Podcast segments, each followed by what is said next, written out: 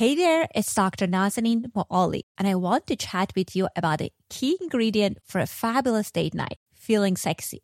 And come on, let's be real. What you wear plays a big part in how you rock that confidence.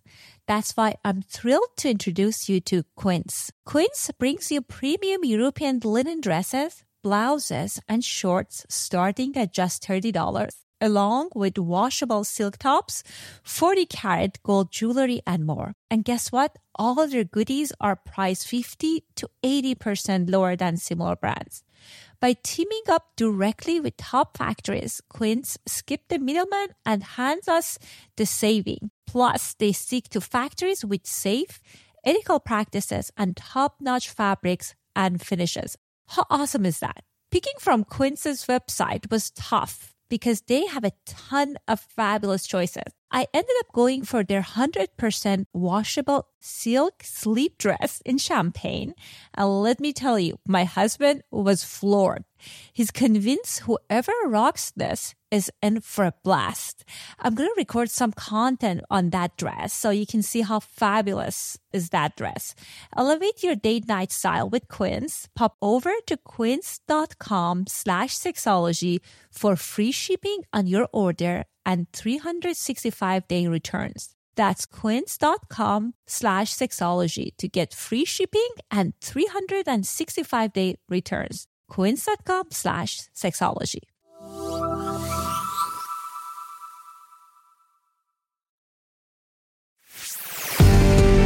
Welcome to Sexology, a podcast that untangles the science of sex and pleasure. And now, with this week's episode, your host, clinical psychologist, Dr. Nazanin Moali. Hello, hello. Welcome to episode 54 of Sexology Podcast. I'm your host, Dr. Nazanin Moali. This is a very special episode this is the one year anniversary of launching this podcast. And I cannot believe that that's been a year since I launched this podcast. I know some weeks it's been really challenging to push myself to do it, but thank to all of you guys who wrote me emails and uh, sent me tweets and wrote on my Facebook. You guys are the reason that I'm doing this because hearing your feedback is very encouraging for me. Anyhow, I thought for our anniversary episode, I wanted to do something a little bit different. So I counted and I interviewed five different thought leaders, psychologists, researchers in the area of uh, sexology, sex therapy, and uh, sex education. And there's just so much great information. So if you just started listening to this podcast, I highly encourage you to go back to check out the previous episodes because um, my goal is to approach different topics. So I'm not necessarily covering the same topic. So if you haven't listened to something that you're interested in the past, this is your opportunity to check it out. In this episode, what I did is I look at the statistic. I chose the 10 most popular podcast episodes that you guys listened over and over and loved. And I chose a segment of that that I felt it was helpful and informative.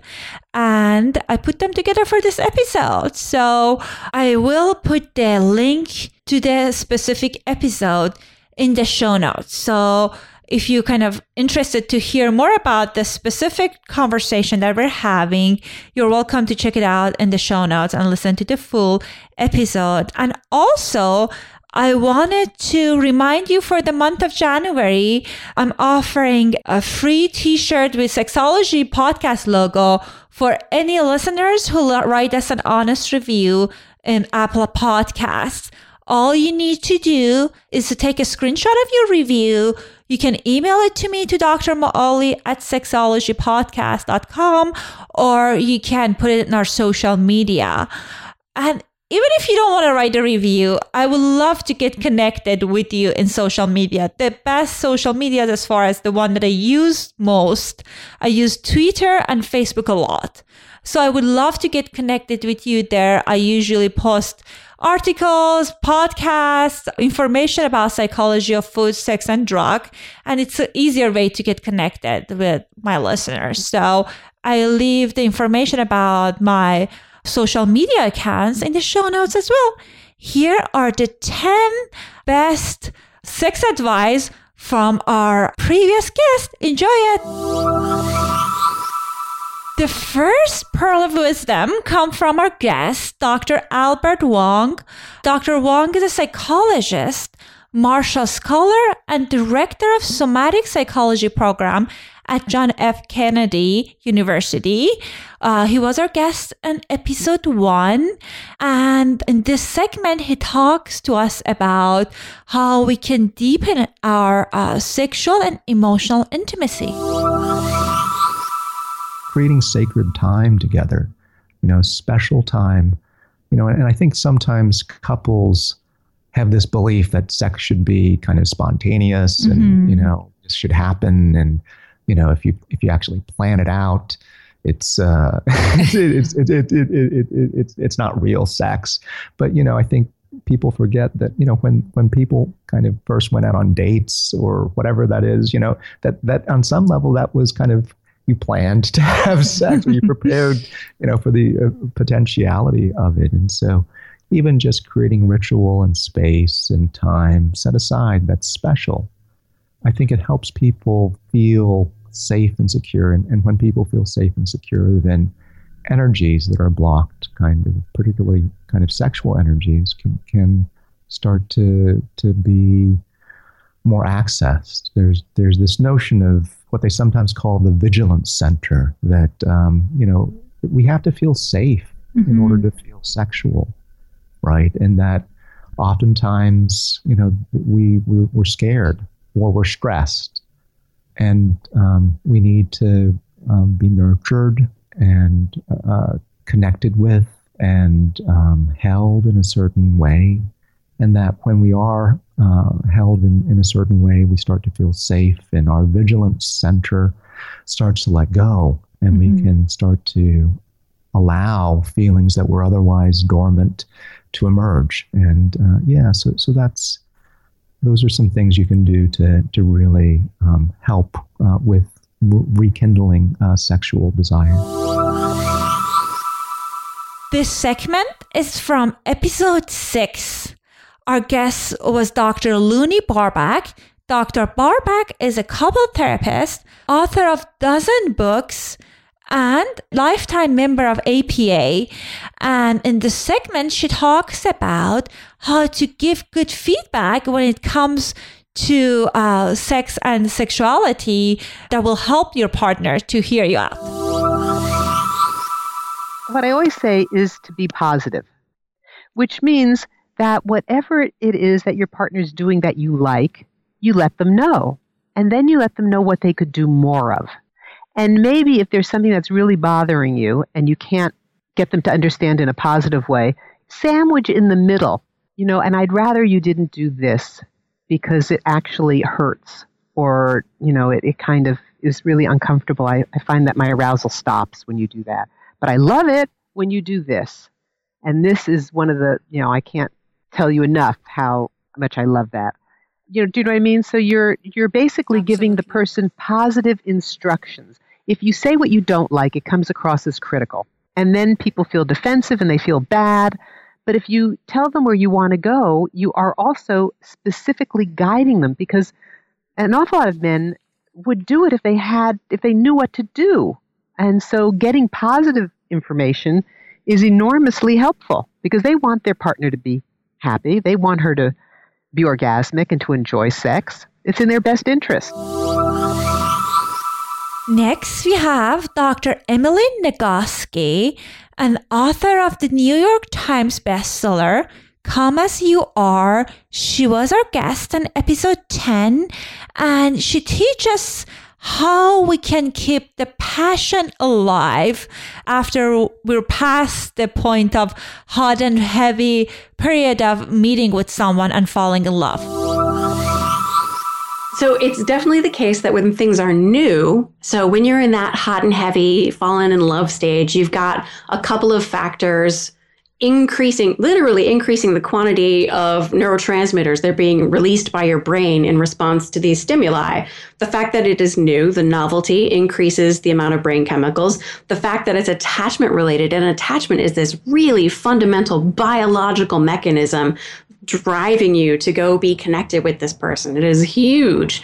So that all amplifies the way your brain responds to sex stimuli. Remember that context piece? The context of falling in love really amplifies sexual arousal. So that is one kind of experience. And we happen to live in a culture that really privileges that particular kind of sexual pleasure and sexual experience. So then, you know, 10 years later, when the flame of the hot and heavy fallen in love has burned down to a smoldering ember, you're in a situation where, in order to get it to burst into flame, you got to take the bellows to it. Like, you got to do a little work. The context doesn't so much cause flames as it does like sustains the fire. Um, and there's a couple of different philosophies about what to do at this point.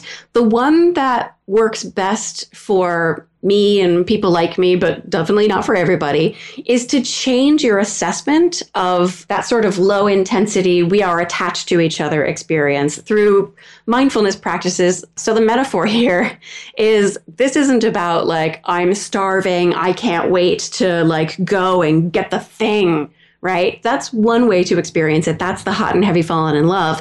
But then there's the like, I come home to my certain special someone and we cook the dinner together and we feed each other the strawberries we were saving for dessert and we lick wine off each other's bodies. Like, that's not the hot and heavy falling in love, but it is really intensely pleasurable if you bother to pay attention to the pleasure.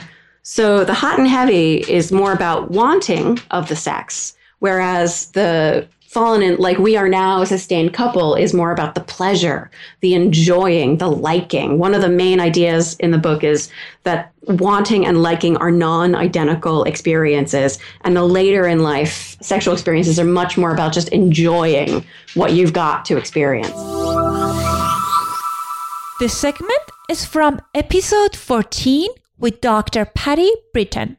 Dr. Britton is a clinical sexologist, sexuality educator, and the co founder of Sex Coach University. In this segment, she talks about the power of thoughts and how the stories that we're telling ourselves impacting our sexuality. I have clients from so many different backgrounds with so many different goals or needs. And some of it is actually helping them overcome their story. And this may sound odd, but we all come with a sexual story, which we create. We write the story. And a lot of the work that I do is helping my clients rewrite that story. It's like reframing the narrative of what are you telling yourself. One of my favorite people of all times, who was a renowned sex therapist and also psychotherapist, among other things, was Dr. Albert Ellis. And he used to have these wonderful expressions. He used to say, Stop awfulizing. He's funny to watch. Stop catastrophizing. What are you telling yourself? And I was his patient for three sessions. That was all I could take. Uh, he was a very intense man. And I learned so much from him, both as a patient, but also as a role model for the authenticity of how a therapist or a coach or a clinician might work with a, a client. And part of what I learned is that so much of where the enemy lies when it comes to losing desire or not feeling empowered is actually what are you telling yourself? It's your sexual story, it's how you wrote that. And you can rewrite that. And it may need help. You may need to kind of look into how, how do people construct that story? How do they rewrite their story? And certainly I do that in my private practice. But I think being able to reframe that even though maybe at 12 you had a disabling or disappointing or traumatic experience, that doesn't define who you are for the rest of your life. And that's really important. Having techniques, having technologies, having the support that's competent and well trained to help you overcome and heal past traumas. Next, on episode 15, we had Dr. Jennifer Gunsaullus sociologist and sexologist, she talks about the fantasies and why you might want to share them with your partner. It's a great topic to talk about in couples counseling or just with your partner on your own, again, without judging each other. But like that's where you get insights into, you know, what I mean, what your partner fantasizes about is what, you know, is what's so hot for them. And that's valuable just to know because once you learn that and if you could talk about that, then one, you could either integrate it in big or small ways into your sex life together, or you can even, because I know some couples that really like telling stories to each other and they know the fantasies that the other one has. So when they're together, they may actually be create verbally creating a scene right that they know is really arousing to their partner. So, I mean, there's lots and lots of ways that the masturbation aspect, the fantasy aspect, and talking about it um, and doing things together can add um, to our relationship. In episode 19, we had the sex therapist and author of Wanting Sex Again, Mrs. Laurie Watson, in our show. She talked to us about one of the uh, harmful myths that cause some issues in relationship for couples. The difference in terms of how different a man and a woman are in their arousal and how much time it takes. A man can see his wife come out of the shower and he can have a, an erection and be ready for penetration and very quickly for orgasm. Whereas a woman, you know, most of the time she needs about 20 minutes of letting go of her day. And that means maybe being naked in bed or undressing or talking or starting to detach from her list, right? The list of all the things she's got to do. That's that's a big hang up for women. How do I stop that from going through my head when I'm supposed to be thinking sexual thoughts? And there's about a 20 minute transition that a lot of women do not really even like to be touched directly. They don't want their genitals or their breasts to be touched during that time when they're starting to get in the sexual mood. And then most women on average, need about 20 minutes of direct clitoral stimulation to reach orgasm. And of course, pornography makes it look like every woman reaches orgasm through sexual intercourse, which we know is not true. I mean, only about 15% of all women reach orgasm through sexual intercourse. And I, I think that I'm going to say that one more time. That's very important. Yes, please.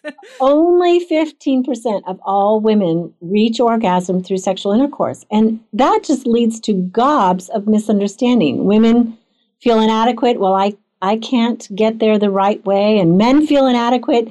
Maybe she doesn't orgasm because I'm not big enough or I can't last long enough. And the reality is, is her clitoris needs to be stimulated for a very long time for her to catch up with the male arousal pattern.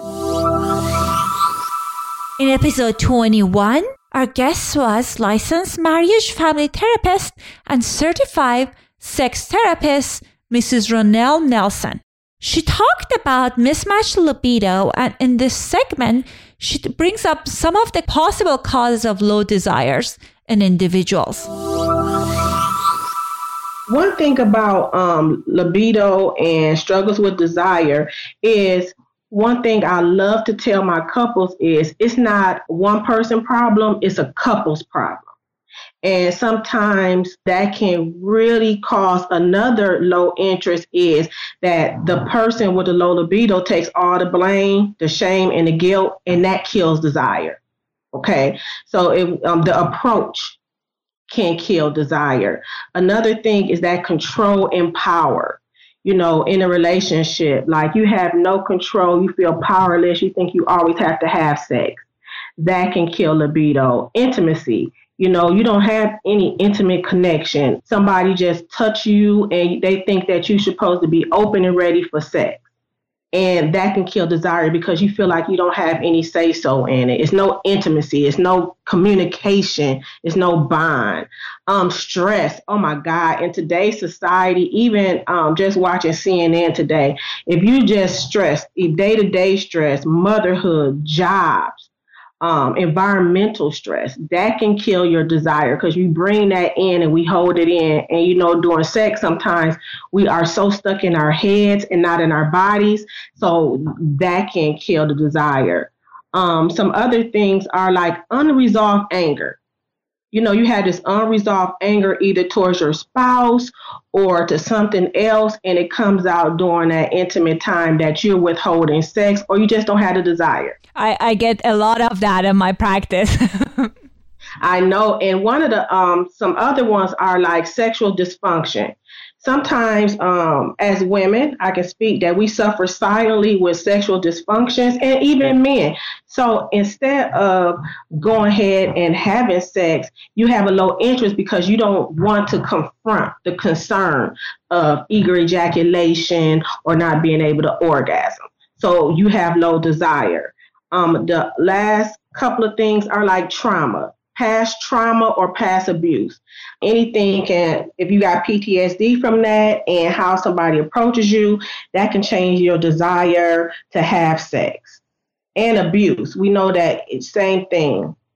If you feel abused and you don't want to be in this relationship, that will um, kill your desire also. In episode 30, we had Dr. Lanae St. John a board certified sexologist, sex educator, and a writer, she shared with us the five building blocks of healthy sexuality.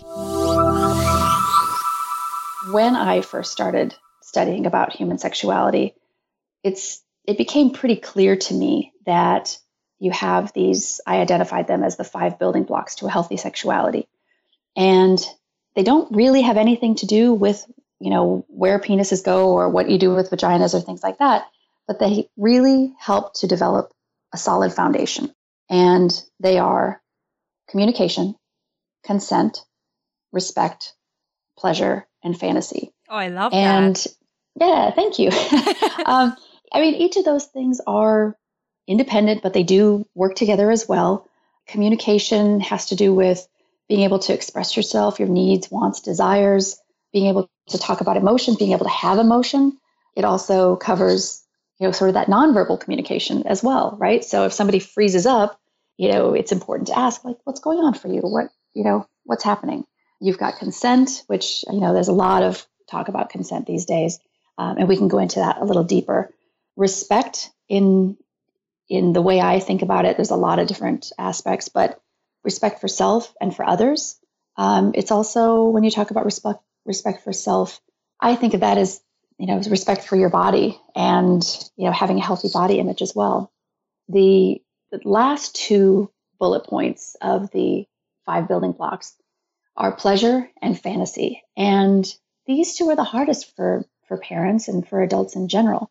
You know, you have pleasure. Most adults sexualize, I would say, a lot of things, if not everything. right. Um, and pleasure can be something as simple as a hug. Pleasure is self care. You know, there's a lot of different aspects to pleasure that don't have anything to do with sexuality or, or being sexual with another being, but they do have a lot to do with developing a health, healthy uh, sense of self as well.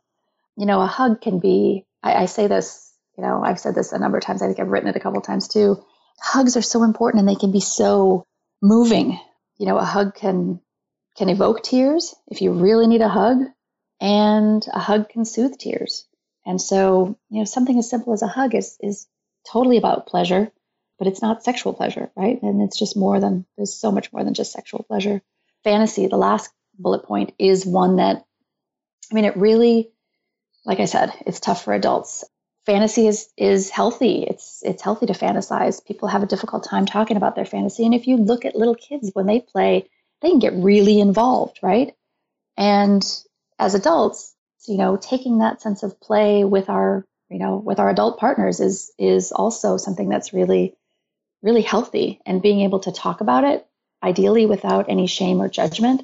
You know, not all fantasies work out to be acted out, but um, you know, it's uh, it's certainly something that can be healthy to talk about. Dr. Laurie Mintz therapist, professor, and author of Becoming Cliterate, talked about the different kinds of orgasms. And what I talk about in the book, Becoming Cliterate, is that while there is some evidence from scientists, there's like of different kinds of orgasms, and then there's also some scientists who say no that evidence isn't legitimate that i actually really think that that question itself of what types of female orgasms and which is better sort of sets up this false dichotomy for women that we're there's a right way to orgasm and that one way is better than the other. And we don't hear people talking about men's orgasms by the source of the stimulation. We don't hear about intercourse orgasms or oral sex orgasms, or it's only when it comes to women's orgasms that we want to characterize clitoral, vaginal, um, and then sort of declare one better the, than the other. So basically, what I really like to tell people is that every woman's body is different. The genital nerves are actually have a different way of being across all women's genitals. And so every woman has her own unique way of reaching orgasm. And however you reach orgasm, most reliably is the right way. An orgasm is an orgasm is an orgasm. Yet that said, a, the, a big part of the book, which I'm sure we'll talk about, is that about 95% of women require some form of external clitoral stimulation to reach orgasm. In episode 41, we had Dr. Kellyfern Pomeranz. She's a clinical psychologist, sex therapist, and staff psychologist at Stanford University. She talked about the differences between women and men's sexual arousal, and she introduced the dual control model. So we used to think about arousal as a linear process. So anyone who's ever taken a basic human sexuality class probably learned about Masters and Johnson's four stage sexual response cycle. And you re- might remember the diagram from class. It had the excitement phase, the plateau, the orgasm, and the resolution. And we were taught that this applied equally to women and men.